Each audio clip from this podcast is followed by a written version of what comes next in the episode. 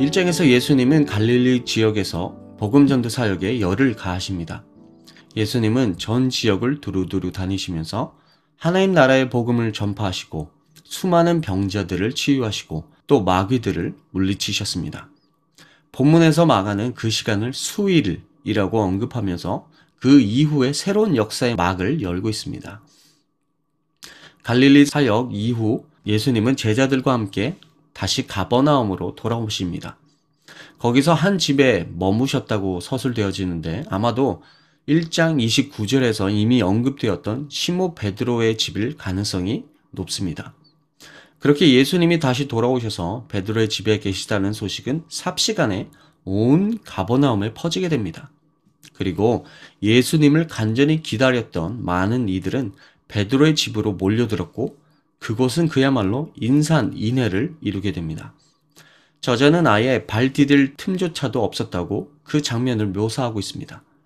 그 와중에도 예수님은 그들에게 도를 가르쳐 주십니다. 여기서 도는 1장 15절에서 언급한 하나님 나라에 대한 메시지일 것입니다. 그때 새로운 사건이 등장합니다. 마가는 무대에 조명을 돌려서 네 사람이 한 중풍병자를 메고 오는 모습을 보여줍니다. 이미 사람들로 가득 찬 입구로는 예수님께 가기가 불가능하다고 판단한 그들은 돌발 행동을 감행합니다. 네 사람이 환자를 맨 채로 지붕에 올라가서 지붕을 뜯고 거기에 구멍을 내고 그를 달아 내렸던 것입니다. 침상째로 달아 내리려면 상당히 큰 구멍을 뚫어야 했을 것입니다. 당시 이스라엘의 일반 가정집은 대개 단층으로 되어서 지붕이 평평한 형태로 구성되어 있었습니다. 지붕은 여러 용도로 다양하게 사용되어졌는데 나무 틀에 진흙과 나뭇가지들을 섞어 만든 방식이었습니다. 베드로의 집의 경우엔 환자까지 다섯 사람이 동시에 올라갈 정도로 튼튼한 지붕이었었겠죠. 아마 예수님이 말씀을 전하시는 중에 이런 행동을 감행하는 사람이 있었다면 많은 자들의 이목을 사로잡고도 남았을 것입니다. 그렇지만 마가는 그런 상황을 설명하지 않습니다. 그가 말하고 싶은 요점이 아니기 때문이죠. 이는 그들의 관계가 어떠한지 설명하지 않는 것과도 동일한 이유입니다. 예수님의 가르침을 방해했을 뿐만 아니라 남의 집에 큰 피해까지 끼친 행동은 대단히 무리한 행동입니다. 그렇지만 그들의 그런 무모한 행동 뒤에는 그만큼 절박한 심정이 자리 잡고 있었습니다. 오직 예수님만 치유해 주실 수 있다는 간절한 믿음과 또 언제 예수님이 떠나버리실지도 모른다는 사실이 그들을 더욱 절실하게 만들었던 것이죠.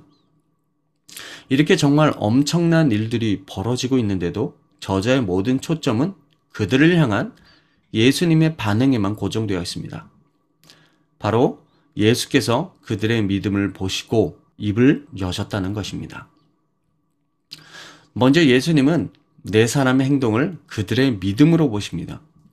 다르게 표현하면 그들의 행동은 예수님의 복음을 믿지 않고서는 도저히 행할 수 없는 행동이었던 것입니다. 여기서 우리가 쉽게 오해할 수 있는 것이 있습니다. 네 사람의 믿음이 중풍병자의 믿음을 대신했다고 생각하는 것입니다. 마가는 비록 중풍병자의 태도와 믿음에 대해 소개하지는 않았지만 네 사람이 그토록 간절했다면 당사자는 오죽했겠습니까? 그들보다 더했으면 더했지 덜하지는 않았을 것입니다. 그들 모두 예수님의 복음을 전해 들었고 기쁘게 받아들였을 것입니다. 이어지는 예수님의 반응을 통해서도 우리는 이 사실을 짐작해 볼 수 있습니다. 주님은 분명 그들의 믿음을 보셨지만 중풍병자를 향해 말씀을 선포하셨기 때문입니다. 그에게 병을 치유받을 만한 믿음이 있었던 것을 보셨던 것이죠.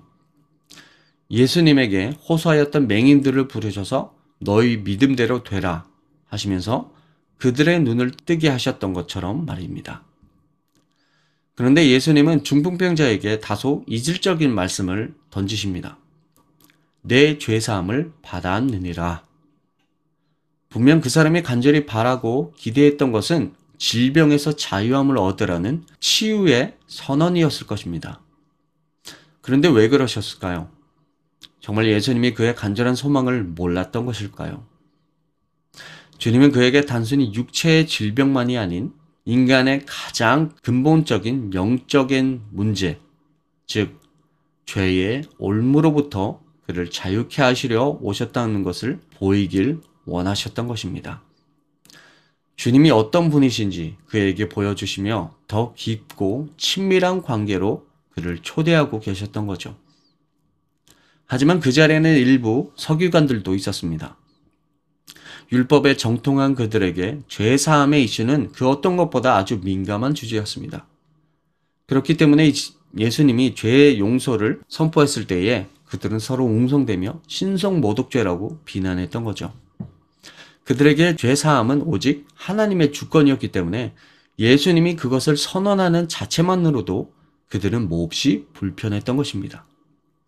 어떻게 보면 지붕을 뜯으면서까지 예수님을 보기를 간절히 원했던 사람들의 믿음과는 너무나도 대조되는 반응이죠. 주님은 즉시 그들의 속마음을 꿰뚫어 보십니다.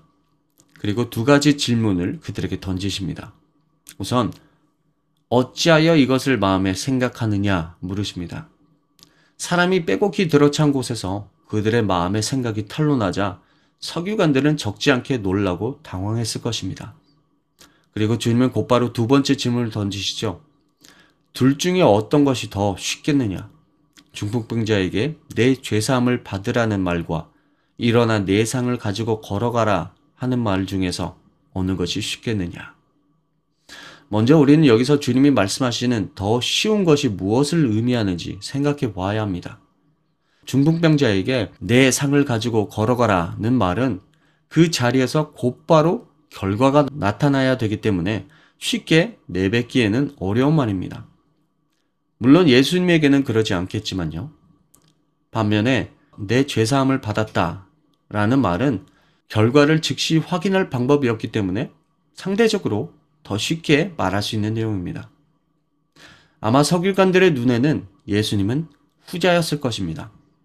쉬운 말로 사람들의 환심을 사기 위해 신성 모독까지 서슴치 않는 자로 보였을 것입니다. 자기 앞에 떡하니 누워 있는 중풍병자에게 이빨린 말로 그 상황을 모면하려는 것처럼 들렸겠죠. 하지만 예수님이 그렇게 말씀하신 것은 사람들의 환심을 사려거나 그 상황을 모면하기 위해서가 아니었습니다. 자신이 누구인지 그에게 그리고 그 자리에 있는 모두에게 보여주길 원하셨기 때문입니다. 병을 고치시고 귀신을 쫓아내고 기적을 행하는 것보다 더 큰 권세, 곧 죄를 사는 권세를 가지시는 분이 바로 예수님이시라는 것을 드러내기 위함이었습니다.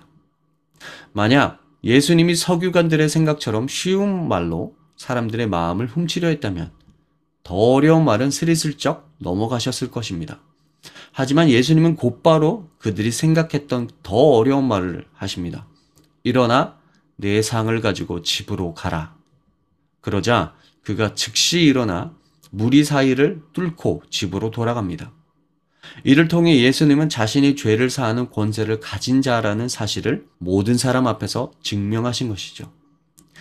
그때 사람들은 다 놀라며 하나님께 영광을 돌립니다. 물론 그들 눈앞에 중풍병자가 일어나 걸어가는 놀라운 치유의 기적을 목격했기 때문이기도 하지만 그보다 훨씬 더 놀라운 진리를 듣고 깨달았기 때문일 것입니다. 그것이 무엇이었습니까? 석유관들이 심중에 질문하죠. 하나님 한 분 외에 누가 능히 죄를 사하겠는가? 그 답으로 예수님은 인자라고 공개적으로 답하셨기 때문입니다. 그들은 육신의 아픔과 고통을 치유하시는 메시아를 뛰어넘어 그들의 영혼의 죄의 문제를 해결해 주실 메시아를 목격했던 것입니다. 말씀을 묵상하면서 새롭게 보게 된 것이 있습니다. 그것은 우리가 바라고 구하는 것보다 훨씬 더 위대하고 놀라운 것으로 응답하시는 주님의 모습이었습니다. 중풍병자와 그를 데려온 사람들이 예수님에게 간절히 바라고 기대했던 것은 명확했습니다. 육체의 질병의 치유였습니다. 그들은 주님이 이를 이루실 수 있음을 확신했기 때문에 주님을 만나기 위해 무모한 일을 감행하는 것도 마다하지 않았습니다. 예수님은 그런 그들의 믿음과 강구함을 보시고 응답해 주십니다. 그 중풍병자를 일으키셔서 자기 두 발로 걸어가게 하십니다. 하지만 그들을 향한 주님의 응답은 거기서 멈추지 않습니다. 그보다 훨씬 더 놀랍고 위대한 것으로 응답해 주십니다. 그것이 무엇이었습니까? 죄를 사해 주시는 주님의 권능이었습니다. 그들의 가장 근본적이고 영원한 영혼의 문제를 해결해 주신 것입니다. 그렇습니다. 우리 주 예수님은 분명 우리의 간구함을 들으시고 응답해 주십니다. 우리 육체의 질병을 치료해 주시고 경제적, 관계적, 환경적 문제 또한 해결해 주시는 분이십니다. 그렇지만 우리 주님은 우리의 그 어떤 기도 제목보다 소원보다 훨씬 크고 아름다운 것으로 응답해 주시는 분이심을 우리는 잊지 말아야 합니다. 주님은 우리의 문제에 국한되어 있지 않으시기 때문입니다. 우리의 문제를 가지고 주님께 믿음으로 나아갔을 때에 주님은 우리가 알지 못했던 그분의 영광을 우리에게 드러내십니다. 그리고 그런 주님을 보게 될 때에 우리 문제는 그분 앞에 지극히 작은 것이라는 것을 깨닫게 됩니다. 이 시간 우리의 기도 제목들을 가지고 주님께 나아갈 때에 주님을 향한 기대와 소망을 가지고 나아가는 시간 되길 소원합니다. 주님은 이 문제를 통해 우리를 더 깊고 친밀한 관계로 초대하고 계십니다.